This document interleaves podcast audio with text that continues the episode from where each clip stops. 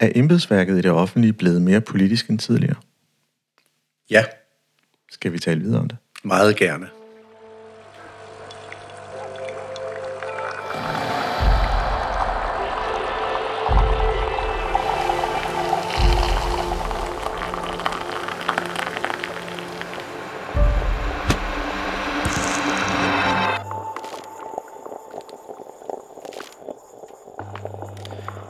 Velkommen til podcastprogrammet Kaffe og Ledelse. Mit navn er Ejhan Gomes, stifter af Mindcloud og vil være jeres podcastvært. Offentlige ledere plejer at trives bedst i skyggen og helst ikke det offentlige rampelys. Sådan så det ud tidligere, og måske gør det det stadig. I takt med sociale mediers indtog har embedsværket bevæget sig fra det faglige og politisk neutrale adelsmærke hen imod synlighed, transparens og med ytringer på samfundsmæssige udfordringer, såsom udsatte målgrupper og mistrivsel med videre. Som embedsmand i en politisk kontekst spiller ledelse en afgørende rolle for at navigere i det komplekse og dynamiske politiske miljø. Embedsmænd er offentlige tjenestemænd, der er ansvarlige for at implementere politiske beslutninger og rådgive politiske ledere. Deres opgaver kan variere afhængigt af den specifikke rolle og ansvarsområde, men de arbejder generelt for at støtte politiske mål og sikre regeringspolitikker og programmer bliver udført effektivt. For en embedsmand er ledelse mere end blot at styre og administrere. Det handler også om at være i stand til at forstå og navigere i det politiske miljø og arbejde sammen med de politiske beslutningstagere. Men har tiderne ændret sig? Opleves topchefer inden for det offentlige mere politiske i deres virke i dag?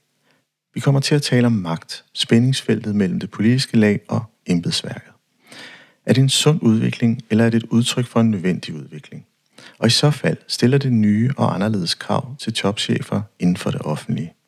Lad os tale om det, der er udeblevet i samtalerne. Min gæst er Frank E. Andersen, tidligere kommunaldirektør i Slagelse og Gentofte Kommune. Faktisk har Frank betjent fem borgmestre i hans 21 år inden for det kommunale. Og før dette har været i forsvaret i 25 år. Velkommen til. Tak skal du have. Da jeg så øh, din, dit CV, skulle jeg næsten til at sige, men det du har været i alle forskellige lederposter, så tænker jeg, det er i hvert fald en samtale, jeg glæder mig til. På den måde, at jeg glæder mig til at høre, hvad du tænker. Øh, for det her det emne er jo et, et, øh, det er et meget spændende emne, som har for mig rykket sig en lille smule. Men det kan være, at det er min egen, kan man sige, subjektive mening. Men inden vi ligesom går i gang med selve samtalen, så har vi jo den her tradition med, med, med kaffedelen og din tur til Stævns. Ja, det er jo en herlig tur. Altså, det er lang tid siden, jeg har været forbi Køge Bugt. Og øh, en vidunderlig tur langs vandet øh, herned, og øh, synet på øh, Køge Havn, der udvikler sig kolossalt øh, i de her år til, til landlige omgivelser, som er smukke og frodige, og med syn til Køge Bugt. Så herlig tur. Ja. start. Åh, oh, det er dejligt. Og øh, øh, sommeren er en lille smule udeblevet her de sidste par dage.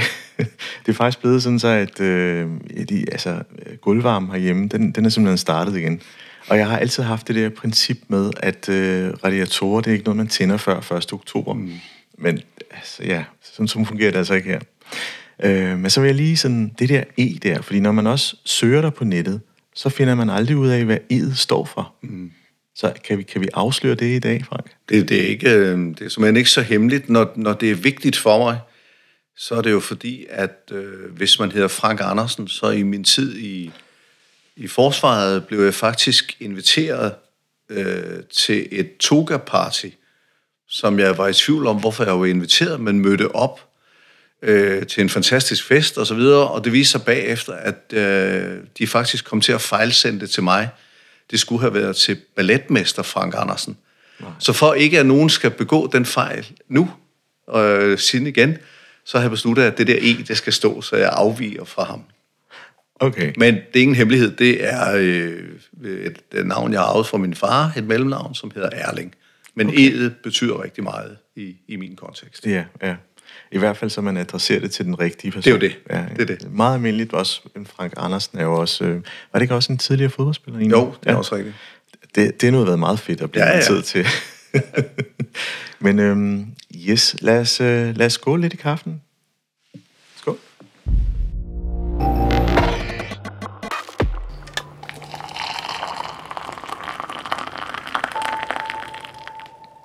Ja, som, som altid, så plejer jeg sådan, nu har jeg jo nævnt, hvorfor en kaffe jeg drikker herhjemme, så jeg tænkte, nu har jeg ikke nævnt den de sidste par gange, men det er faktisk en, en anden specialitet, og så jeg håber, den smager godt. Den er virkelig god. Super ja, god. Sådan. Nå, lad os gå i gang.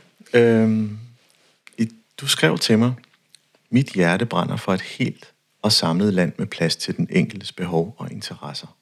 Det er et meget, meget nobelt statement. Mm. Men hvordan omsætter du det, Frank? Mm. Jamen først og fremmest vil jeg sige, det er jo... Øh, årsagen til det er jo, at øh, jeg er så glad for, øh, for mit lille dejlige land mod nord, øh, og stolt af at være, være dansker og en del af det. Og det er, fordi jeg er jo opdraget i sådan fællesskab og foreningsdanmark. Øh, hele min familie er engageret. Øh, min egen familie nu med min hustru og mine tre børn øh, er også engageret i frivilligt arbejde. Så det at deltage, og det at der er plads til den enkelte, og man kan sige, at jeg også selv synes jeg været så heldig at få lov til at, øh, at øh, få nogle vilkår arbejdsmæssigt, som måske ikke lå til højrebenet øh, med, med det udgangspunkt, øh, jeg har øh, oprindeligt. Og det får man jo kun, hvis der er et land, som kan se muligheder i en, øh, og kan se, øh, at der, der er plads til at være, som man er, og plads til at udvikle sig. Så det betyder rigtig meget for mig, og, og det er også noget, der betyder noget for mig ledelsesmæssigt, øh, at, øh, at hele tiden holde fokus på, at jo at leder er at facilitere, at være til for nogle andre. Ikke at være til for sig selv, og ikke at medarbejdere er til for en, men man er til for dem. Mm. Og det, det er sådan en grundlæggende indgang, at, at det handler om at hjælpe andre mennesker. Øh, I forsvaret var det jo at sørge for fred i verden. Øh, I den kommunale sektor er det jo at give borgerne, hver eneste borger, de bedst mulige levevilkår, man overhovedet kan kontinuerligt. Mm. Og vejen dertil er at give medarbejderne de bedst mulige vilkår. Så det er sådan, sådan min filosofi og indgang til både ledelse og til livet. Ja. Og øh, har det været svært at skabe følgeskabet for at have den filosofi i sit ledelsesrum og, for, og, og dele, at det her, jeg står som menneske, som individ, som, som borger i et samfund, og lade det ligesom afspejle i ledelsesrummet, og lade andre forstå, hvad man egentlig tænker. Altså, kunne, kunne det, gav det mening, når, når du delte det?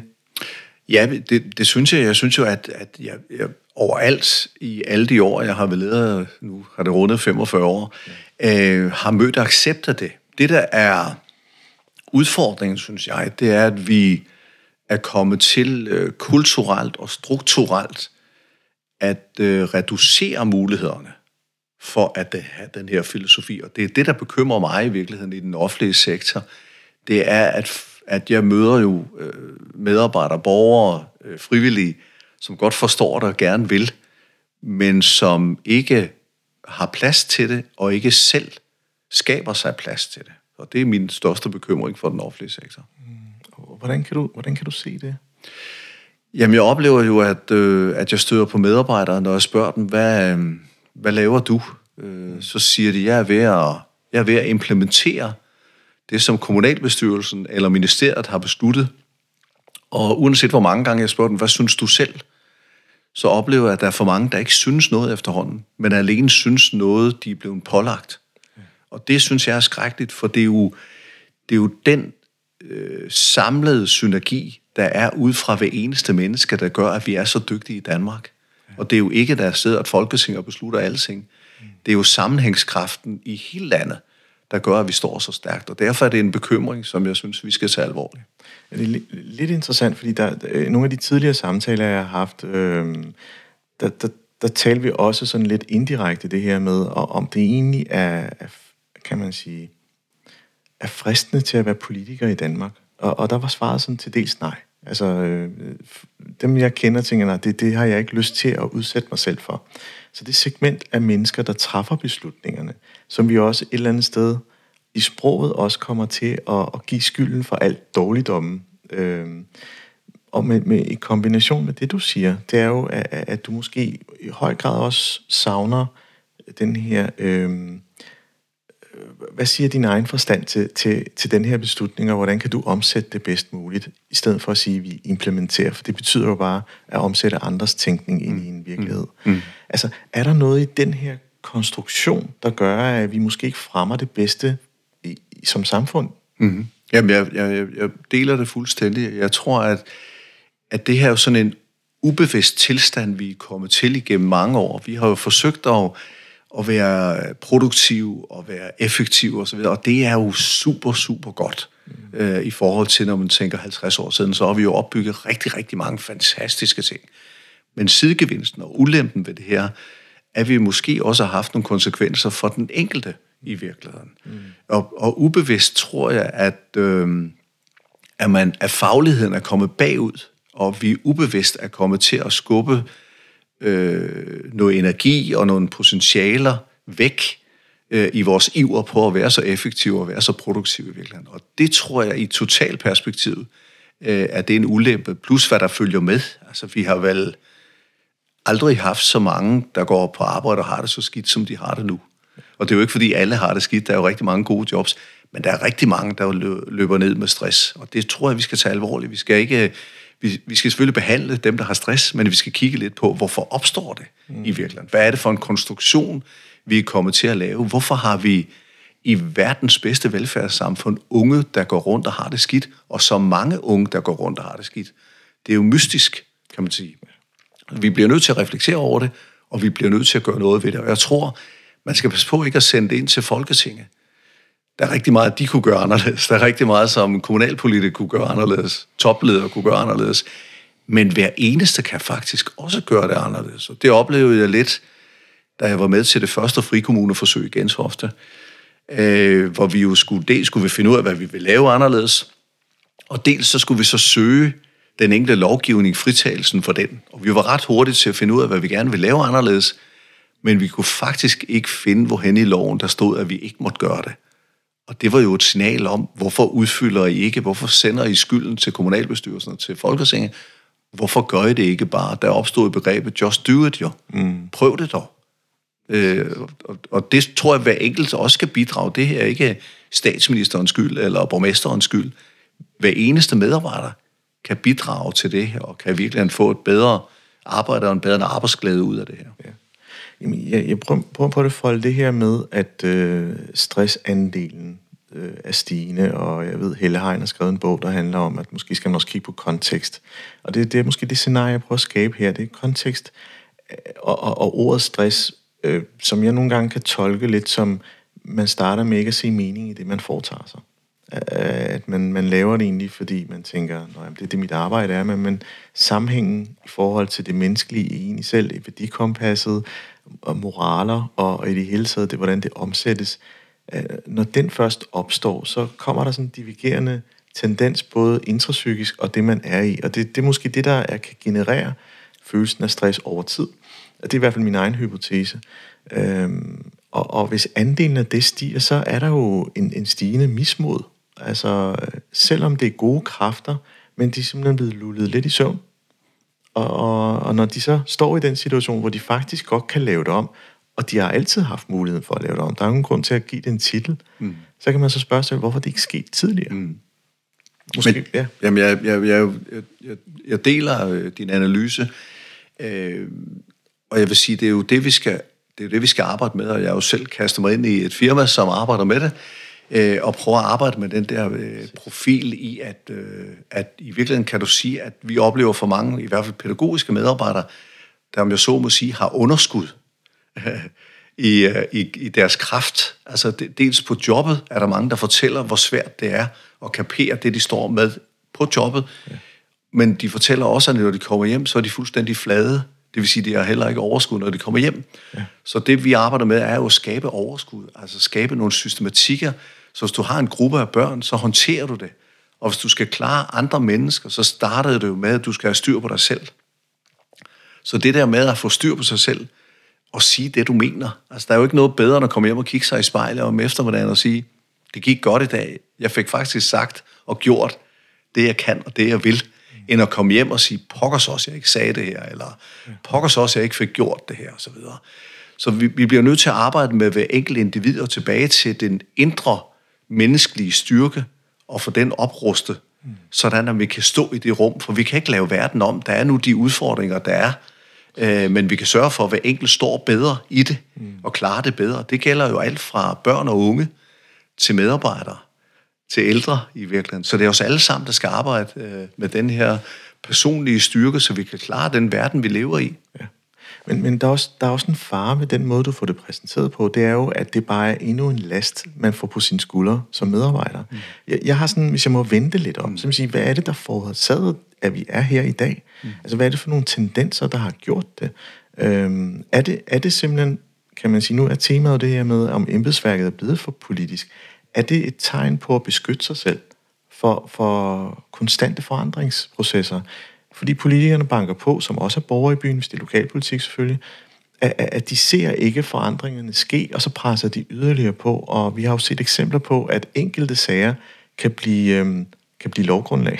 Mm. øhm, og og det, det fortæller jo, at, at, at der, der er et begreb som mistillid, der svæver i luften. Mm. At man passer sit. Øhm, jeg tror også, øh, samtalen med, med Jonathan øh, Slås fra, fra Komponent var det her med, dem der vil have mest dokumentation, det var faktisk dem, der arbejder på gulvet, fagfolkene. Og, og, og vende samtalen om at sige, kunne det handle om, at de prøver bare at beskytte sig selv, fordi at dokumentationskravet og forklaringskraften ligger ikke på egne oplevelser, men noget, man kan vise i tal. Hmm. Og måske er det den vej, der er et problem, at vi har bygget en, en struktur op, hvor økonomi alene har været drivkraften, der kun måler, kan man sige, forbrugte midler, men aldrig et fænomen som kultur. Hmm. Ja, men, men det tror jeg, det tror jeg, der er, øh, er rigtigt. Altså, jeg tror jo, der er, øh, der er rigtig mange ting i den offentlige sektor, som skal laves om. Og det, jeg, jeg har jo selv været så heldig at få lov til at rejse rundt og holde foredrag øh, mange steder i landet, lidt over 100 foredrag om øh, modernisering af den offentlige sektor. Og noget af det, jeg har sagt der lidt, lidt, lidt sådan friskfyragtigt, er jo, at alting skal laves om. Og det mener jeg sådan set, fordi at øh, hver gang vi piller ved en lille smule i det her, så, så, øh, så er der noget andet, der falder ud. Lad mig bare nævne nogle enkle eksempler. Øh, vi laver finanslov en gang om året. Vi bruger ufattelig mange kræfter på at lave finansloven, og vi flytter marginalt.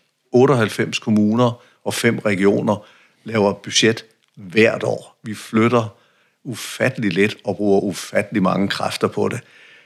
Det er sådan set en ting. Det aller værste, det er, at vi altid taler om det marginale. Skal der en lille smule besparelser, eller skal der en lille smule tilførsel? Og det betyder, at vi mister tiden til at tale om, hvad bruger vi pengene til? Hvad bruger vi ressourcerne til? Og i virkeligheden reflektere over, kunne vi gøre det her anderledes? Og det er jo en af måderne at få innovation ind. Det er jo at reflektere over, kunne vi gøre det anderledes? Og har andre idéer. Og så ture at lukke andre mennesker ind. Jeg var jo selv så heldig at være med i Gentofte og lave en fuldstændig, den største forandring af den politiske struktur i 100 år i Danmark, er lavet i Gentofte om noget sted.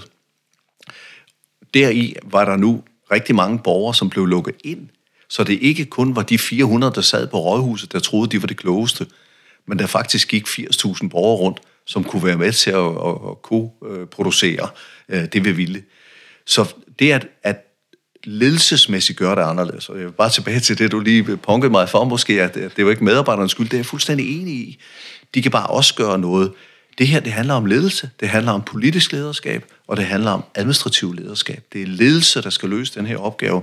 Og hvis ikke man der som udgangspunkt forstår, at man er til for andre, at man som departementchef ikke er til for sin minister alene, men man også har nogen i sit departement, og man har nogle borgere rundt omkring i landet, man skal servicere.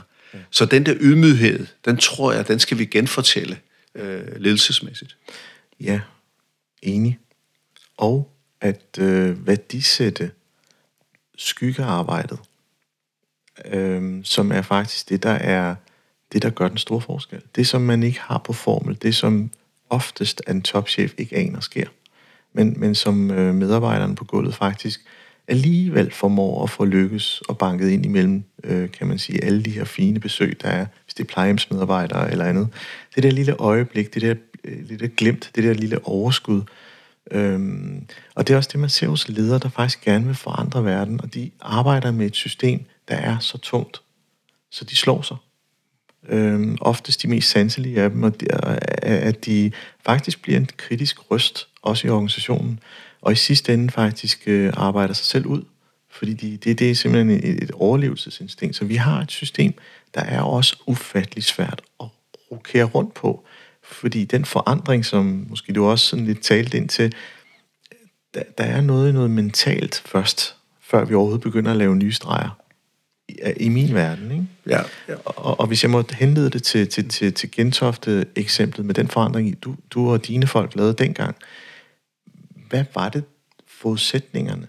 Altså, en ting er, I ville det, men, men de personlige forudsætninger, hvad var det? Mm. Men, men det vil jeg selvfølgelig gerne fortælle om. Jeg, jeg tror som udgangspunkt, at, øh, at, at vi skal også kigge på os selv som ledere. Øh, og hvis vi, øh, hvis vi siger, at det er også, øh, det er også svært, det er også øh, tidens ånd, og det er også, øh, og så videre, så videre. Øh, Øh, og det kan lyde lidt kritisk det her, det beklager jeg, men jeg synes faktisk, at vi skal have løftet kvaliteten hos topledelsen og hos lederskabet i Danmark, for det er ledelse, der kan løse det her.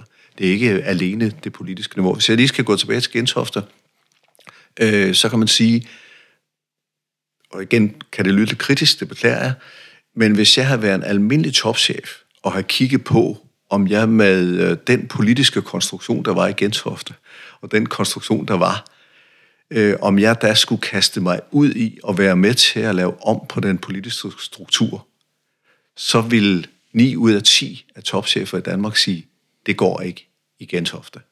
Når jeg gjorde det, var det fordi, jeg så behovet. Jeg så politikere, der gik ned i udvalgsværelset med 600 siders papir under armen, så triste ud, når de gik derned, så triste ud, når de kom op. Og når jeg spurgte dem, hvordan de synes vilkårene var, så synes de faktisk ikke, det var sjovt, og de synes det ikke fik nok effekt ud af det. Og når vi skulle holde, som administration, holde udvalgsmøder, så var det lige før, man sagde, puha, nu er der udvalgsmøde i aften, bare det, bare det kun tager fire timer og ikke fem timer i virkeligheden. I stedet for at sige, jubi, vi skal til udvalgsmøde, det bliver mega sjovt og fantastisk osv. Så, så når noget er sådan, bliver man jo nødt til at lave det om i virkeligheden.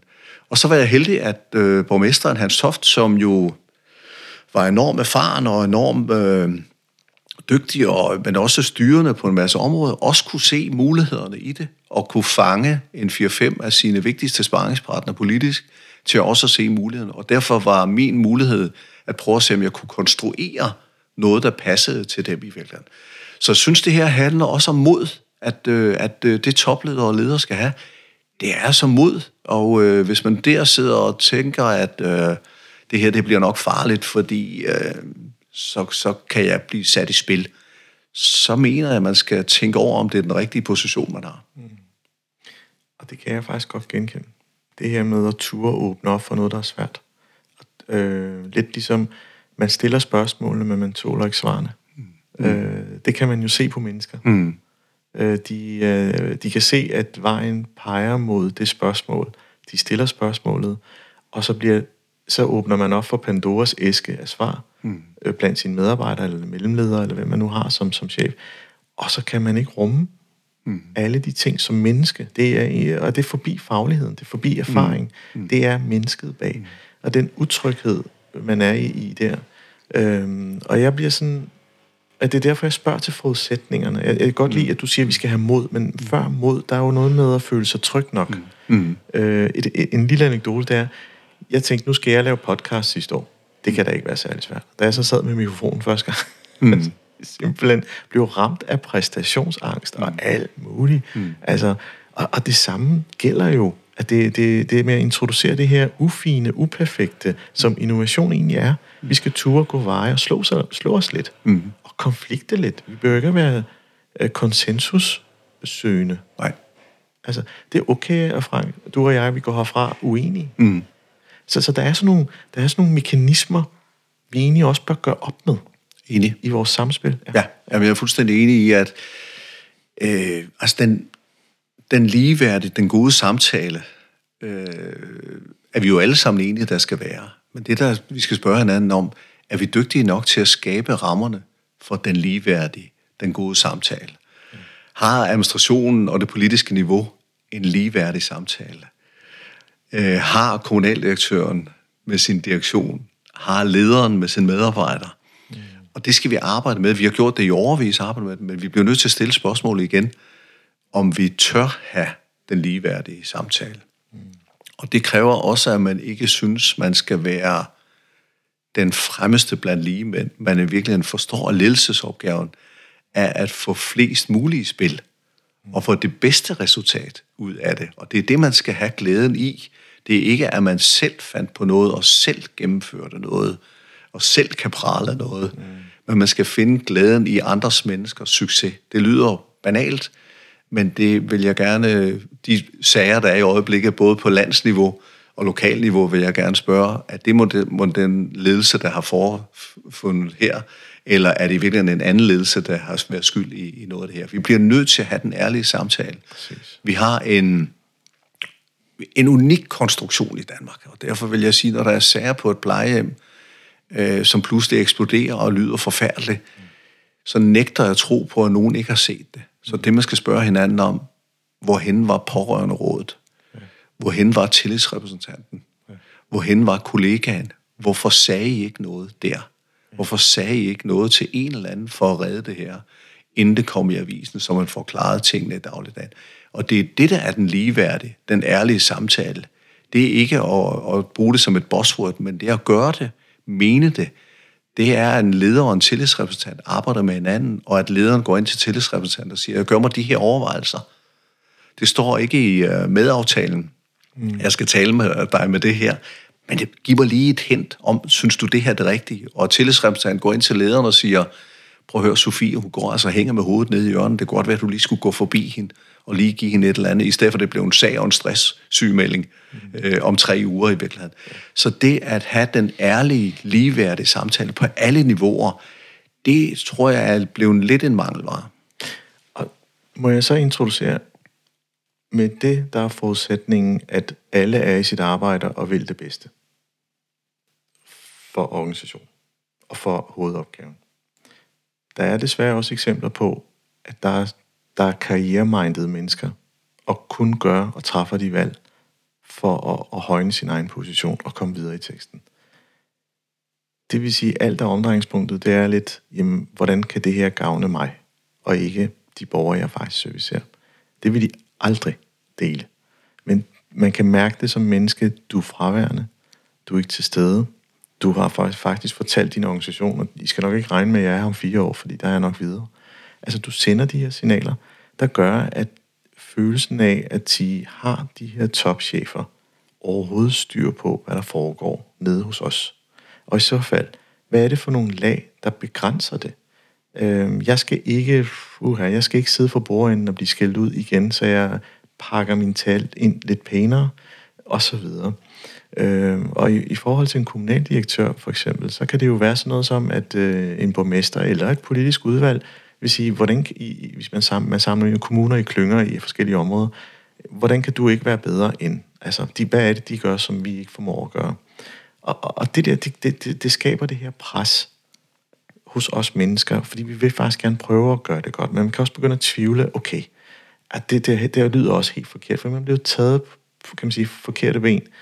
Og så lader man det pres arbejde ned i en organisation, og, og det, det er nærmest et greb, der bliver fastholdt. Det scenarie skaber ikke et trygt rum for at præstere. Mm. Og den der med at sige, nu går vi hjem og sover på det, ligesom øh, finansforhandlinger og alt muligt andet, det, det har jeg ikke set i det offentlige med store beslutninger. Mm. Ærligt talt, det er som om, det skal vi fikse inden middagstid, fordi så har vi en møderække efterfølgende, der er lige så presset. Mm. Men og det er jo det, vi er landet i, kan man sige. Det er jo en... Øh, et af mine kritikpunkter er også, at vi, vi har unødigt standardiseret for mange ting. Øh, og hvis man kigger på 98 kommuner, så vil alle 98 fortælle, hvor, hvor, hvor særlige de er. Hvis man så bare lige går ind og kigger på deres struktur, så ligner de hinanden alle sammen. Mm. Øh, så, så det vi taler om tidligere var, at der er mange ting, der skal laves om. Og øh, bare for lige at nævne nogle få ting. Øh, på en ledelsesmæssig front, kan man sige, hvis du skal som skolechef være en god sparringspartner for din skoleleder, så kunne man jo spørge en skolechef, hvorhen er det, du møder din skoleleder? Og jeg vil våge den påstand, at øh, langt størstedelen af dem møder deres skoleleder, når de har skoleledermøder på skolechefens kontor. Det vil sige, den sparring, den skolechef kan give, det er det, som skolelederen laver på skoleledermødet. Og i virkeligheden handler det her om, og det er min basis fra forsvaret, det er 90 procent af ens tid skal man bruge hos dem, der er under en. Mm. Og det vil sige, at en skolechef skal være en god sparringspartner for en skoleleder, er skolechefen nødt til at bruge sin tid ude hos skolelederen. Ja. I skolelederens daglige gøren og laden for at være der. Og det her kan man så omsætte til en kommunaldirektør. Hvordan kan en kommunaldirektør være sparringspartner for en direktion? Hvis det eneste tidspunkt, man ser dem, er til et direktionsmøde. Og så videre. Det kan man tage på alle niveauer. Så det er basale ledelsesmæssige ting, vi skal have lavet om. For ellers så kan man jo ikke forstå, hvordan det er. Hvis jeg bare må give et eksempel fra min tid i Slagelse, hvor jeg blev øh, midlertidig børn- og direktør, øh, snakkede med børn- og ungeudvalget, som jo synes, at øh, de her månedlige møder, de synes, der var 30 sager på, og som fyldte hele det der kæmpe børn- og vores ressortområde. Øh, Øh, og de synes, det var ikke til at komme igennem, og synes aldrig, det blev til noget, og de synes ikke snakke sagerne igennem, osv. Så, så sagde jeg, kan vi prøve at lave en, øh, en ny måde at gøre det på? Øh, og så laver vi, tager vi simpelthen et område hvert øh, kvartal. Vi tager nu dagtilbudsområdet i øh, første kvartal af det her år, og i januar måned, der bruger I tiden på alene at kigge på, hvordan går det på området, hvad er datagrundlaget, og hvordan går det, og hvad, hvad er det for nogle lovgivning, der ligger på området. På mødet i februar måned, der mødes vi med en hel masse interessenter, forældre, medarbejdere, øh, interesseorganisationer osv., og siger, hvad synes I om området? Og på martsmødet, der træffer I så de beslutninger, I synes på baggrund af data og jeres dialog, der i virkeligheden er det. De elskede det, og de fik jo viden på det der februarmøde, som de ikke har kunne læse sig til på 700 sider. Det fik de på en aften i en vanvittig god dialog med andre. Så det at gøre ting anderledes, det at når man støder på noget, reagere på det, du ser, gør det nu anderledes, hvis du ser øh, det her anderledes, og give både politikere og medarbejdere markant bedre vilkår. Og det er måske en naiv tro, men jeg tror, vi kan faktisk nå meget mere på meget kortere tid ja. hvis vi laver nogle af tingene om, i stedet for at køre med en traditionel måde at gøre tingene på. Og, jeg, og jeg er meget enig, fordi jeg, jeg, jeg har også nået frem til det, at det, det nytter ikke noget at altså sige, hvis der er mangel på ressourcer, som oftest er forklaringen på, når noget ikke virker, og så kan man sige bevilge ekstra, så er min sådan, også erfaren, den, øh, det står lidt øh, i støv i forhold til mm. din, men øh, det, det, det, der er altså også noget med et mindset. Der er også mm. en måde med, hvordan man løser opgaven på. Og der synes jeg, at dit, dit eksempel er jo ret, altså, ret genialt, fordi øh, det her med at lade sig forstyrre mm. af den omverden, mm. og egentlig også blive bekræftet i, hvad er egentlig vores eksistensgrundlag. Mm. Øhm, så så der, der er nogle gode tendenser der. Jeg vil sige, du sagde jo det her med 98 kommuner, og 98 kommuner, der, hvordan fik du det sagt, der, der prøver at fortælle, at de er særlige mm. på, på hver mm. deres måde. Mm. Måske skulle de belønnes for at være ærlige. Mm. Altså, at det kan godt være, at det er et sted, hvor man siger, jamen, vi ved godt, vi er ikke særlig dygtige på det her, mm. Men at det, de så bliver målt på, det er evnen til at komme fra det. Mm. Uh, nu kan man sige, er der noget, som vi mennesker har formået at lave de, de, de mest vilde ingeniørdrifter, så er det i krigstid. Mm. Altså, bare se det apparat i 2. verdenskrig, mm. hvor nogle vildeste flyver, de fik mm. bygget, og på ingenting var udviklingen fantastisk. Mm. Øh, og ikke fordi det skal være en pendant til nogle kommuner, men, men der var også en kommune her i Midtjylland, der, der, der måtte pludselig stå over for at skulle fyre 280 medarbejdere. Men de så lavede en organisation af centre, hvor det var meget nært deres kerneopgave. Mm. Det var et modigt skridt. Mm. Men der skal, der skal meget lidt til at ødelægge det, fordi det er så personborgent. Mm. Øh, hvis den innovative person ikke er der mere, så søger systemet tilbage til sine siloer. Mm. Øh, og det er jo lidt den, der er faren ved, ved at lave det store skridt, mm. fordi det kræver år.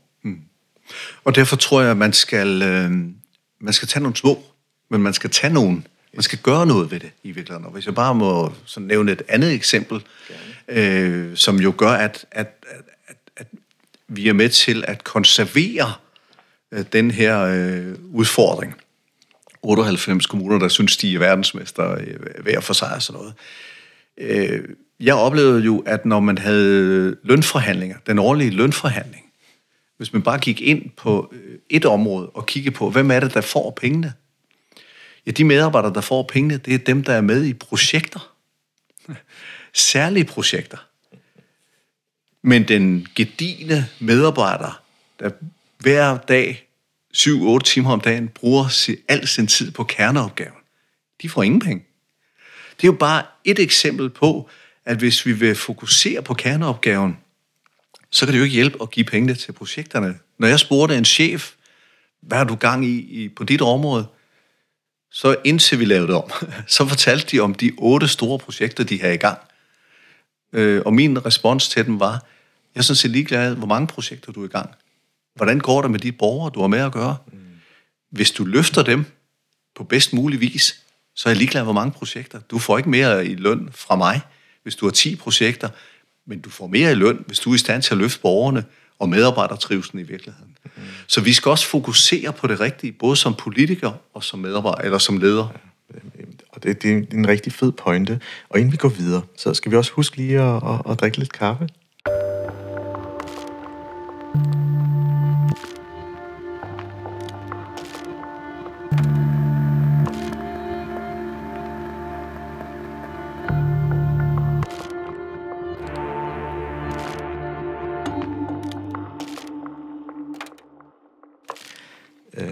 Sidder med sådan en følelse af, at øh, vi virkelig får åbnet op for så mange dagsordner i vores samtale. Og øh, jeg fik sådan en, det kan også være, at det er min egen lille angstreaktion, at sige, skal vi ikke lige tilbage til det der tema? Jeg er selv god til at stikke af, det ved jeg. øhm, og det er jo sådan noget med, med, med det, vi taler om. Kan man sætte et anker, eller kan man forankre det på, på det med, at embedsværket er blevet politisk? Hænger det sammen? Ja, ja det, det synes jeg i virkeligheden, fordi øh, det er jo ubevidst det her. Altså, det, det er jo noget, der er sket over tid.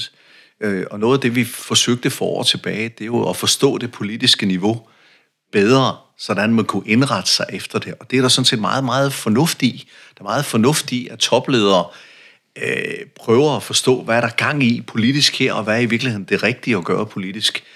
Der, hvor risikoen er, det er der, hvor man jumper over, og hvor det alene bliver den det politiske ønske og den politiske retning, der bliver styrende, hvor modspillet og den ligeværdige samtale mellem de politiske holdninger, de politiske ønsker og fagligheden ja. ikke mødes i en ligeværdig snak. Og der tror jeg, at der er en risiko for, at vi knækker i de her år, i vores iver på at forstå det politiske, så glemmer vi måske at holde fast i det faglige og ture og stille sig op, øh, også i situationer, hvor det politiske niveau er rimelig hardcore i forhold til, hvad de synes, de gerne vil, og turde stille sig op og sige, øh, jeg mener noget andet. Jeg mener det her, men jeg er selvfølgelig lojal, hvis I beslutter det her, skal jeg nok sørge for at føre det ud i livet. Men inden beslutningen træffes, så har jeg mine synspunkter, og sikrer mig, at I, I kender til det her. Og der har vi jo haft nogle sager, øh, både landspolitisk og lokalpolitisk, hvor jeg er i tvivl om, der har stået en topleder og sagt, hvad vedkommende ærligt mente fagligt. For ellers tvivler jeg på, at vi var landet øh, i den løsning, som er her. Og hvis vi var, så kan man sige, så har der stået nogle medarbejdere bagefter øh, og sagt, øh, jamen okay, vi har dog en topchef, der fortæller, hvad vi mener mm. øh, fagligt. Øh, og så er det jo et vilkår at være i en politisk organisation, hvor de træffer de beslutninger, øh, de vil. Ikke? Ja. Og det er, også en, det er også en ting, i og med, at vi har fået sociale medier, så er det jo også, øh, hvor man tager nogle, øh, hvis man er ansat inden for uddannelsesområdet, så tager man et uddannelsespolitisk statement kommer med det, eller man måske er drevet af et menneskesyn, og alligevel får markeret sig, hvor, hvor man kan sige, det er lidt imod den norm, man tidligere har haft som embedsmand. Der har man egentlig forventeligt været det der adelsmærke, som man taler om, altså mm. øh, var i sin egen organisation, passede sit arbejde, og der, der var ligesom, man, man, man ytrede sig ikke udad til, og der var en kommandolinje og en kommunikationsstrategi for det. Mm. Det er der sådan set stadigvæk, men man ser jo godt snærten af, at folk markerer sig rundt omkring. Øhm, og det jeg ikke kan finde ud af, om det er godt eller skidt. Mm. øh, omvendt så vil jeg sige, så har du også et politisk udvalg og en politisk gruppe, som vi også overlader et ufatteligt stort ansvar til. De kommer jo med nogle borgerlige behov og siger, jeg vil mere kultur, jeg vil mere en bedre, altså billigere øh, daginstitutionspriser. Så, altså, det er sådan nogle mærker, de kommer ind med. Er, er vi som embedsværk også dygtige nok til at få det omsat til noget fagligt? Nej. det, det, jeg, er fuldstændig, jeg er fuldstændig enig, at det er præcis der, der ligger et, et, et clue. Det er jo ikke, når beslutningen træffes, af ting, der sker. Det er jo forud for beslutningen. Og det er jo hele den konstruktion, og den dialog, og den indsigt. Altså, jeg har i min tid mødt rigtig mange politikere, og jeg synes faktisk, det er imponerende, at de bruger deres tid øh, politisk, og, og de offrer så meget, og de vil faktisk det bedste. De har deres holdninger, og det er jo fair nok, men de vil faktisk det bedste. Det, der er vores opgaver øh, som embedsmand, det er også at sørge for, at de har indsigt i området. Det er også at sørge for udfordringer. Og en af de ting, jeg synes er yderst problematisk i de her år, det er, at vi har på en eller anden måde fået skubbet det politiske niveau ind i, at det ikke er nok at have en holdning. Det er jo sådan et grundelement i, at man som politiker skal have en holdning til, hvor man hen.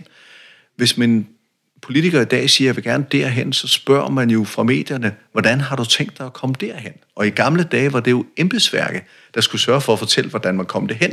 Men nu er det altså blevet en politiker. Og jeg ved det, fordi på folkemødet her for nylig, øh, oplevede jeg medier fortælle, hvor svært det er at få en departementchef i tale nu om dagen. I gamle dage, der ringede man til politikeren og sagde, hvad holdning har du? Og så ringede man til departementchefen eller afdelingschefen og sagde, hvad er fagligt op og ned i det her? Mm. I dag svarer politikeren eller spindoktoren på begge dele ja. i virkeligheden. Og det er galt, at det faglige ikke ligger tydeligere placeret, og man som politiker eller som øh, embedsmand ikke vender politikerne til at være formålstyret. Mm. Vi har alt for mange politiske beslutninger, der er metodestyret. Og det er det værste, der overhovedet kan ske for en organisation, det er, at man dikterer, hvad er det for en metode, fordi så har man ikke talt om, hvad skal der komme ud af det. Ja. Og det er derfor, at der går så meget koks i implementering. Det er jo fordi, at hvis man træffer beslutninger, som man ikke forstår formålet med, så tror pokker, det er svært at implementere. Og derfor skal man som politiker være enormt opmærksom på, hvad, hvorfor er det, du vil det her? Lad mig bare give et enkelt eksempel, som måske er så lidt, øh, lidt friskfyragtigt også. Men stor bededagssnakken, kan man sige. Hvis jeg har været rådgiver inde øh, på det politiske niveau, så har jeg sagt, lad nu være med at gå ud og sige, at vi nedlægger stor bededag.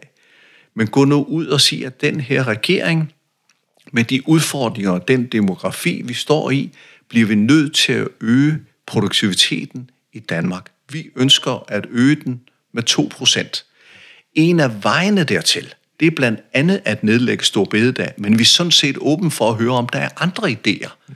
Men nu går man ud og nedlægger stor bededag, altså en metode, så bliver hele diskussionen jo stor bededag, og slet ikke produktiviteten, og hvad vil vi gerne have ud af det i virkeligheden. Så det her er mangel på god øh, politisk lederskab øh, og god administrativ lederskab, og det administrative embedsmænd har ansvaret for at hjælpe det politiske niveau med de her ting.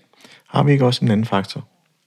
Det der, det, der bliver blæst op i medierne, det, der bliver breaking news, det, der altid er de tre dårlige ting. Præcis, og, og, det, det er, det, og derfor bliver vi nødt til at tale med hinanden om de her ting, og vi bliver nødt til at lukke ind. Altså det, jeg oplevede på folkemødet, medierne sagde, det var, at de blev lukket mere og mere ude. Ja. Og når man bliver lukket ude, så mener man jo, jo nogle ting, for så gætter man jo bare på, hvordan verden ser ud. Hvis man bliver lukket ind, er det jo svært lige at have fået oplyst fakta, og så gå ud og skrive noget andet. Så jeg, jeg tror jo på åbenhed. Vi bliver nødt til at åbne noget mere, tale noget mere med hinanden på kryds og tværs af embedsmænd og politisk niveau, borgere, interesseorganisationer, men det kræver god lederskab. For hvis man dikterer, hvordan det skal være, så lukker man døren. Hvis man siger, hvad jeg vil have ud af det, og spørger, hvad synes I er vejen dertil er, så ja. åbner man døren i virkeligheden. Og, og, og, og der tager du man den helt tæt på lederen selv. Der står pludselig i, i den her, hvis vi kan kalde det en shitstorm. Og jeg tror, der var en, en øh, zoologisk have for mange år siden. Der var noget med en aflivning af en giraf, hvis jeg ikke husker helt forkert. Mm. Og jeg kan ikke huske, hvad han hed, øh, lige, lige på stående fod. Men han sagde ud i medierne, altså det her, det det vi gør, er jo faktisk for ikke at stakkelsdyret skal lide. Men, men der var noget af en shitstorm, fordi det var jo, og hvordan kan man slå en giraf ihjel, og så videre. Mm. Men han håndterede den med faglighed, mm. og sagde det på sådan en ret bestemt måde. Mm. Og jeg mindes, at det lukkede forholdsvis ned for det. At tænke, okay, der var noget mandat, der er noget autoritet, mm. der var en, der er en vis øh, altså, ballast i faglighed, der sagde det her. Mm. Og så tænker jeg, okay, wow. Øh, jeg selv også oplevede det i forhold til min, min mors øh, kraftbehandling, øh, hvor, hvor, hvor man møder en faglighed, hvor, hvor man faktisk bliver sagt imod med en, en faglig stolthed, mm. hvor man ikke andet end kan læne sig tilbage og sige, det er det styrke, det kan jeg kun have respekt for, øh, og, og læner sig tilbage og overlader styringen. Og det er det der med, hvorfor er det, vi har trang til at blande os i embedsværket? Er det, fordi vi har mistet tilliden? Jamen, det, det, det, der er jo en, en væsentlig grad af, af tillidssnak ja. øh, i det her. Øh, og jeg, igen tror jeg ikke, det er ond vilje fra hverken politikere eller, eller øh, topledere, det her. Det er over tid bare udviklet sig til det her, men det gør jo også, at vi skal tænke lidt mere over, at vi skal tale med hinanden om det. Fordi tillid er jo, er jo, er jo rigtig, rigtig vigtigt, og igen vil jeg sige, at tillid er jo ikke noget, der lige kommer, som man kan redde i en beslutningssituation. Eller det er jo noget, man skal opbygge, og man skal bruge tiden på at skabe den tillid øh, til hinanden. Ja. Øh, og det, det, det tror jeg er noget af det, som alle skal arbejde med. Det er jo at opbygge den, og man er nødt til at mødes, man er nødt til at tale om tingene, man er nødt til at forstå tingene. Og der tror jeg, at den, den konstruktion, vi har lavet, den bliver vi nødt til at udfordre. Årlige budgetter, ja. øh, årlige finanslov, øh, årlige mus-samtaler. Øh, og ingen stiller spørgsmålstegn ved det, andet end man forventer, det sker. Og der tror jeg, der skal vi ture og spørge, hvorfor det? Hvor, hvad er meningen med det her? Ja, Skulle vi virkelig gøre noget andet? Under coronakrisen var der jo rigtig mange på jobcenter, der ikke fik gennemført de samtaler. Og i virkeligheden så besluttede vi så bagefter, at de 200.000, som jeg husker det, øh, samtaler, der ikke var gennemført, de skulle nås inden det næste halve år. Ja. Og ingen spurgte, hvorfor kommer der flere ledige i beskæftigelse? Er der flere ledige, der får et godt liv af det her? Og det skal vi altså turde spørge, hvorfor det? Hvorfor gør vi det i virkeligheden? Og det, er et godt eksempel, fordi er der et sted, der er blevet benchmarket godt og grundigt, så er det jobcenterområdet, og det er jo, trods alt har jeg en vis kendskab til det sådan tidligere. Og, og, og øh, jeg tror i nullerne eller i tierne, der var det jo sådan noget det rettidighedskadancerne. Øh, der, der, det handlede mere om, at man var rettidig frem for, at det var samtalens værdi. Øh, trods alt er der sket en, en, en, en, en bedre, og jeg ved ikke, om det så er blevet afbyråkratiseret så meget, som man tænker, det er blevet, men det er en helt anden snak. Og fordi det, det, som jeg sådan hele tiden vender tilbage til, det er jo så, altså, hvorfor er det så, de er blevet mere politiske, det embedsværk? Er det, er det, altså, når man stiller, du stiller nogle spørgsmålstegn på en, et format, og en måde, vi har struktureret os på, både for at, kan man sige, skabe økonomi og budgetter og, og mus-samtaler, det handler om medarbejdernes udvikling og andet, det kan man sige, det er jo i kølvandet af, at øh, der sidder nogle mennesker og har lyst til at spære sig inde og bliver taktiske i forhold til det politiske apparat, hvornår sager skal placeres. Mm. Øh, der er også en loyalitet, der er på spil, hvor man, øh, han har hørt stemmer, øh, hvor, hvor man ligesom giver politikerne følelsen af, særligt oppositionspolitikerne, en følelse af, at øh, de ikke har direkte adgang som, som dem, der sidder på magten. Mm. Altså, den der, den der diversitet, der er på spil. Og, og, og man hører også om flere byråd rundt omkring, hvor, hvor tonen er meget hård, når de drøfter politik. Mm. Øhm, og man skal sige, okay, bruger man så ikke bare mere tid på hele tiden at markere sin egen position, ligesom i folkemødet, mm. som var min egen personlige oplevelse, det var, debatten kom aldrig i gang. Mm. Altså, der sad tre mennesker, de positionerede sig fint, men da debatten skulle gå i gang, så var tiden gået. Mm. Altså, og, og det, det er den, jeg anfægter. Det er sådan sproget og, og formatet i det, før vi overhovedet begynder at snakke om mm. alt andet. Mm. Men, men det er jo rigtigt. Jeg tror, at, øh, at, at det skal vi jo det skal vi jo også gøre noget ved. og det vi skal gøre noget ved, det er jo, at hvis man synes, tonen er råd inde i byrådssalen, så skal man spørge sig selv, er det fordi de personer altid vil tale sådan til hinanden? Eller er det konstruktionen? Min oplevelse for eksempel, i en af de kommuner, jeg har været, hvor der var en noget hård tone, det var jo, at tonen var hård, hvis vi konstruerede det, så den blev hård. I byrådssalen, der sidder man over for hinanden konfrontatorisk. Men hvis vi lavede et dialogrum, hvor vi sad ved runde borde, og ikke sad partivis, men sad på kryds og tværs, blev snakken en anden, tonen en anden. Og det jeg vil sige med det her, det er konstruktionen af det. Betyder også rigtig, rigtig meget. Hvem mødes? Hvem taler med hvem? Er der medier på, så du øh, bliver optaget, når du siger det her, mm. og skal sørge for, at du profilerer dig, eller hvad? Eller så konstruktionen, og det er jo også ledelse for mig at se. Jeg oplevede det i Gentofte, de opgavevalg, vi havde, var, var, kunne man komme ind i sådan et opgavevalg. Der var jo 10 borgere og fem politikere og nogle medarbejdere. Ja. Og så man kom udefra, ville man ikke kunne se, hvem der var politikere og hvem der var borgere. For det var personer, der var der engageret i det, de i virkeligheden var i.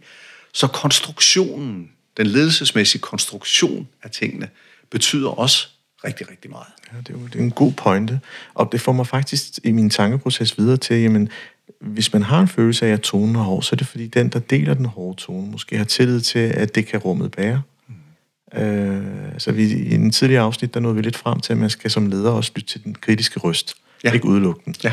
Øh, det vil være et meget, meget, meget sundt, både organisatorisk, men også ledelsesmæssigt skridt at tage. Mm. Men, men også erkendelsen af, at det er også personligt ufatteligt svært at gå den vej. At, at der er nogle ting inde i en selv, man skal arbejde med først ja. som leder. Ja.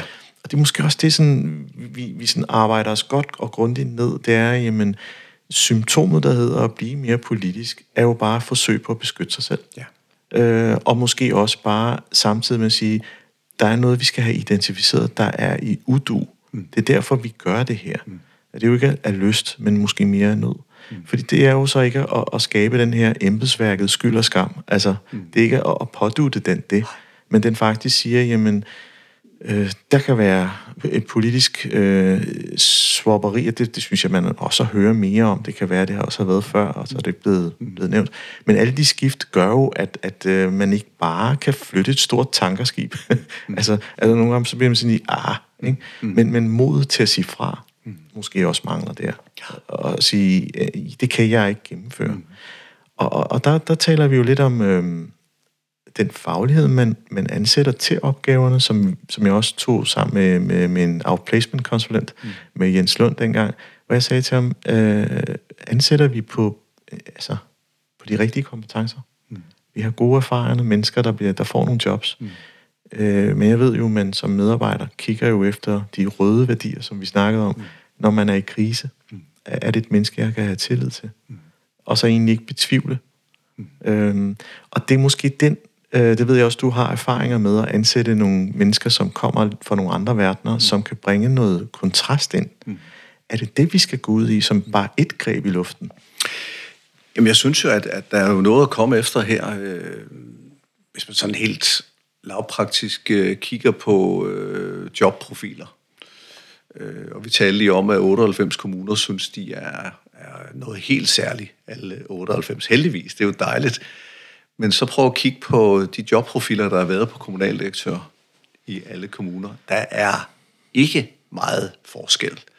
Øh, og nu skal jeg ikke tage min egen situation, men jeg kan bare tage nogle andre. Jeg har nogle af de kolleger, som, som røg ud efter sidste øh, kommunalvalg, øh, har jo også luret lidt på øh, dem, der fik at vide, der var brug for en anden profil.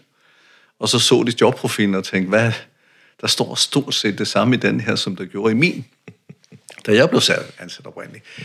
Og det, der sker, og det tror jeg også, man skal ture og punke nogle af rekrutteringsfirmaerne med, det er, er I dygtige nok til at sørge for at finde ud af, hvad er det, den her kommune står med af udfordringer mm. i virkeligheden. Og det er jo klart, at man skal have styr på økonomi og personale, og man skal være kommunalbestyrelsens sparringspartner, alle de der ting, man kan skrive uden at... Men hvor er essensen, hvor er kulturen henne? Hvor er det, de vil hen? Og det er jo ikke noget, man skal finde ud af nu. Det skal man jo spørge kommunalbestyrelsen om, borgmesteren om, hvor er I på vej hen? Hvad er det, du gerne vil have? Og hvad er det så for en profil, der skal til det her? Det ville alt andet lige medføre nogle andre profiler en gang imellem, og ikke en standardprofil. Og jeg giver dig ret. Ja, men jeg vil også sige, at der er en ubalance. Øh, det kan være, at det er en helt ny borgmester, øh, har sluppet sin havesaks og er blevet valgt ind som spidskandidat for et parti, mm. og hopper ind og får sædet. Mm. Til at møde direktører, som har mange, mange års erfaring, er øh, retorisk stærke. Mm. Øhm, og de prøver så at med deres måde, altså kan man sige borgerlige måde at gå ind i det her på, først skal forstå en struktur, en måde at tænke på i en, i en kommunal sammenhæng, eller det kan også være regionalt, at, at, at der er en, en den ubalance, at, at der, der, der synes jeg, der er noget død her, der mangler. Altså, at, at der ikke bliver... Hvem er det interesse, der bliver varetaget? Hvis man har været en organisation under pres i lang tid, mm. så vil man beskytte sig selv. Ergo, så bliver man også mere politiske, det vil sige, man bliver taktiske og strategiske. Mm. Men så der kommer nye mennesker på bordet hver fire år, eller, der, eller det, det er mere, når de er siddende borgmester, det er noget andet. Men når der kommer et skifte, at man øh, ikke tager den tidligere oppositionsrelation ind i sammenhængen, men man holder sin faglige profil. Øh, og siger, jamen, hvis du træffer det her valg, så vil det have det her konsekvenser, og så faktisk med, med tung vægt der, men overlade beslutningen, mm. men ikke pakke det ind. Øh, jeg grund til at sige det, det er jo, fordi jeg, jeg har selv været som supplant for et parti, og samtidig med at jeg var ansat i, i samme organisation. Øh, og jeg kan huske, at der var en sagsfremstilling, jeg selv havde lavet, og da jeg så sad, som der blev indkaldt som supplant, var genkendt den sagsfremstilling, fordi den var blevet ændret undervejs. Mm. Og øh, det var Michael Siler, der sagde til mig, ej, det er jo din sag. Mm. Jeg tænkte, det kan jeg så genkende. Mm. Og fordi der alle ligesom har skrevet sig selv ind mm. med de forbehold og de rammer og den måde at være mm. taktisk mm. på, mm. der er der et eller andet, og det handler om mennesker. Det, selvom vi vil medvilje, altså jeg synes, det usagt det her er jo, hvorfor har vi trang til at gøre det? Mm. Jeg tror, at, øh, at, at det er også øh, ekstremt øh, vigtigt, og hvis man lige tager sådan et øh, eksempel med en, med en ny borgmester, der, der, der kommer ind, øh, så vil jeg sige, i alle livets andre forhold, arbejdslivets andre forhold, der vil en ny person, der kommer ind, jo få hjælp. Og man kan spørge sig selv, hvorhen er det en ny borgmester får hjælp? Det er klart, at man kan få det af sin politiske venner eller kollegaer, som jo også har en eller anden magtrelation. Man får det af en kommunal øh, direktør, som også har en magtrelation. Så hvor er tredjeparten henne? Jeg er selv så heldig nu, at jeg øh, faktisk øh, har coacher øh, tre politikere, øh, fordi at jeg synes i virkeligheden, at de her eksempelvis nye borgmestre, de mangler jo nogen, der står bag ved dem og hjælper dem og siger, hvad er dine udfordringer? Er der noget, jeg kan hjælpe med? Kan jeg spare med dig? Kan jeg coache dig, mm. så du kommer det her godt nok igennem? Mm. Øh, og jeg tør også godt sige her, at jeg, jeg synes faktisk, KL øh, burde varetage noget af den her opgave. Øh, og jeg synes, man efterlader nogle gange nogle, øh, nogle borgmestre og nogle nye, øh, nyvalgte i en, i en meget, meget vanskelig situation. Mm. Øh, så jeg, jeg synes, der er noget at gøre der, man skal hjælpe dem her. Det vil man jo gøre med en, en ny chef, man satte ind, vil man jo sørge for at være tæt på, eller give en coach, eller mentor, eller øh, et eller andet. Der synes jeg, vi, vi bør, gøre, bør gøre et eller andet for os at hjælpe afsted der. Ikke? Min, min point er jo også, at om vi har gjort det for kompliceret, så menig man kan forstå det. Mm-hmm. At, at det simple simpelthen ikke er godt nok. Men det, det, er, jo, det er jo det store øh, spørgsmål, hvor jeg vil sige, at, øh, og som også var årsagen til, at, at, øh, at, øh, at, at vi blandt andet lavede den model, vi gjorde i, øh, i Genshofte, fordi man kan sige, hvem, hvem er det, politisk, der styrer det her land. Og alle vil jo sige, at vi har jo, vi har jo demokrati, så man vælger jo hver fjerde år øh, og ved folketingsvalg og så videre. Men hvis man nu kigger på, hvor mange medlemmer af et, øh, af et politisk parti i Danmark, øh, så bør vi jo råbe vagt i gevær og sige, at politik kan ikke foregå alene i politiske partier og alene i byrådssalen og alene i Folketinget. Vi er nødt til at brede politik ud. Og det var en af årsagerne til, at vi lavede den politiske konstruktion i, øh, i Gentofte, og i løbet af halvanden år havde vi 2.500 borgere med ind i politikudvikling. Mm. Øh, og det vil sige, at der blev en helt anden forståelse øh, ja. for, for politik, og det at, øh, at øh, drifte politik, og det at skabe politikudvikling. Og der er jo kolossal meget misforståelse i Danmark, og politikerled i Danmark. Og det bliver vi nødt til at åbne. Vi bliver nødt til at åbne og involvere flere mennesker i det på den ene eller den anden. Og det behøver ikke at være politiske partier. Man kan sagtens lave politik. En af mine øh, indgange til, og som jeg har øvet mig i, da jeg var børn- og unge det er jo også at bruge eksisterende fora. Hvis man nu tager en skolebestyrelse, så er der ufattelig mange skolebestyrelsesmedlemmer, der synes, der er ufatteligt lidt, de har indflydelse på. Og der er ufattelig meget, skolelederen bestemmer. Der sidder 8-10 forældre, som er et godt hjerte gerne vil bidrage, dem skal man jo lukke ind og give dem flere kompetencer. Der er pårørenderåd på alle plejehjem. Der er forældrebestyrelser på alle daginstitutioner. En kolossal pont. Vi bruger den bare ikke. Vi synes, de er besværlige. Og vi lukker dem kun ind til, at I skal godkende det her, som vi for øvrigt har lagt frem for jer en gang og involveret dem ikke i tilstrækkelig grad. Så politik er andet end politiske partier. Vi skal bruge de kolossale muligheder, vi har for at involvere, for at få indsigt, for at få forståelse, for hvad er det for noget, vi i virkeligheden arbejder med, og hvad synes I, vi skal gøre ved det i virkeligheden? Ja, for det gør jo op med, at man ikke som ene person har et, et, et, øh, et område, man ligesom er blevet valgt for, og man repræsenterer de vælgere. Det er jo typisk den, den almindelige. Man faktisk åbner op for dem alle sammen, fordi der er vi, det ved jeg, at vi i Danmark kan, at, at, kan fylde sale op, så længe vi, vi kan se et formål med det. Men det, det sker jo faktisk. Det sker bare desværre, når der skal træffes en beslutning om at lukke en skole. Så står du og fyldt en hel sal med mennesker, der er sure. Men der er det jo for sent. Mm. Jamen, jeg er fuldstændig enig. Altså, lidt banalt sagt, men, men hvis man for eksempel står i en situation, hvor man overvejer skolelukninger, så vil jeg bare sige, at skolelukninger er en metode. Så hvis man starter med at diskutere skolelukninger, ja, så er man undskyld mig selv ud om det som politiker, man får tæsk. øh, Kjeld ude i Herlev, den gamle borgmester derude, han stod i den situation på et tidspunkt. Han havde ikke så mange skoler, men han kaldte skolebestyrelsesformanden ind og sagde, vi er presset på økonomi. Jeg bliver nødt til at gøre nogle overvejelser. For mig at se, er der to muligheder, men jeg vil gerne høre, om I har andre. Den ene mulighed, det er, at vi skærer ned for matematikundervisning og lejerskoler og noget andet, og bevarer den struktur, vi har nu. Den anden er, at vi virkelig lægger et par skoler sammen, så kunne der faktisk blive penge til at lige at løfte matematikundervisningen og løfte lejerskoler og så videre. Jeg vil gerne høre jeres meninger. Hvad tror du, de valgte? De valgte skolelukninger, fordi det gav deres børn en bedre kvalitet, og der var ikke så langt fra den ene skole til den anden, øh, og så videre. Som politiker handler det om lederskab. Lederskab at gå ud og lukke skoler er ikke lederskab. Lederskab at gå ud og sige, hvad vil vi gerne opnå, og hvad er mulighederne dertil i virkeligheden. Og hvad går der af en borgmester og sige, det blev ikke min løsning, men det, jeg ville opnå, det fik jeg ud af det. At børnene fik det så godt som muligt, og medarbejderne fik det så godt som muligt. Så det her handler også om, hvad er lederskabet i virkeligheden? Øh, og hvad er involveringen i virkeligheden? Og hvis ikke du leder på formål, så kan du ikke involvere. Hvis du leder ved at styre ved hjælp af metoder, så vil du ikke få den involvering og den forståelse for de udfordringer, du står med. Og hvis jeg bare lige må give en enkelt anden pointe der. Det er blevet meget moderne for ledere og fagforeninger og politikere at fortælle, hvor ekstremt komplicerede ting er.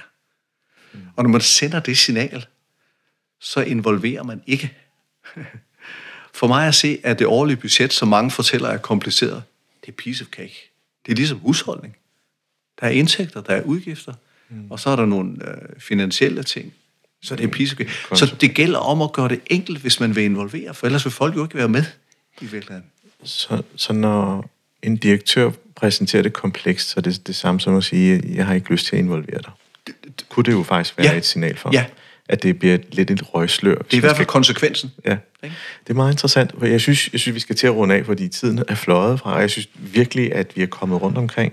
Øh, hvis jeg må sådan lige at samle lidt op, så synes jeg faktisk, at vi, vi kommer også til, meget tæt på det personlige lederskab og, og, og de kompetencer, der egentlig ligger der, og de færdigheder, der ligger der. Det er både på den faglige del, men også på den personlige del. Men lige så meget om nogle, nogle gode eksempler på, hvorfor gør vi ting i det offentlige, som måske også trænger til en, en, en opdatering. Øh, men også den her med at værdsætte det simple, værdsætte kerneopgaven, og ikke lade det arbejde sig ind i, at alt skal ud, nødvendigvis udvikle sig. Hvis det virker, så er det jo godt. Mm. Og bevare det. Øhm, og så måske den der ærlige snak om, øhm, i stedet for at blive, det bliver sådan en charmeoffensiv om, hvad vi er særlig gode til, mm. men måske have mere den ærlige samtale om, hvad vi ikke er så gode til, men vi ved, hvad vi kan gøre ved det, men det også har en realistisk tidsplan. Altså, mm. der er noget der. Så et frikommuneprojekt på tre år, jamen er det overhovedet realistisk mm. at få gennemført mm. en så stor en omdrejning på så kort tid? I min verden, nej. Men det er, det er en anden samtale. Frank, tusind tak for en rigtig fed samtale. Selv tak, det var en fornøjelse. Det var det, ja.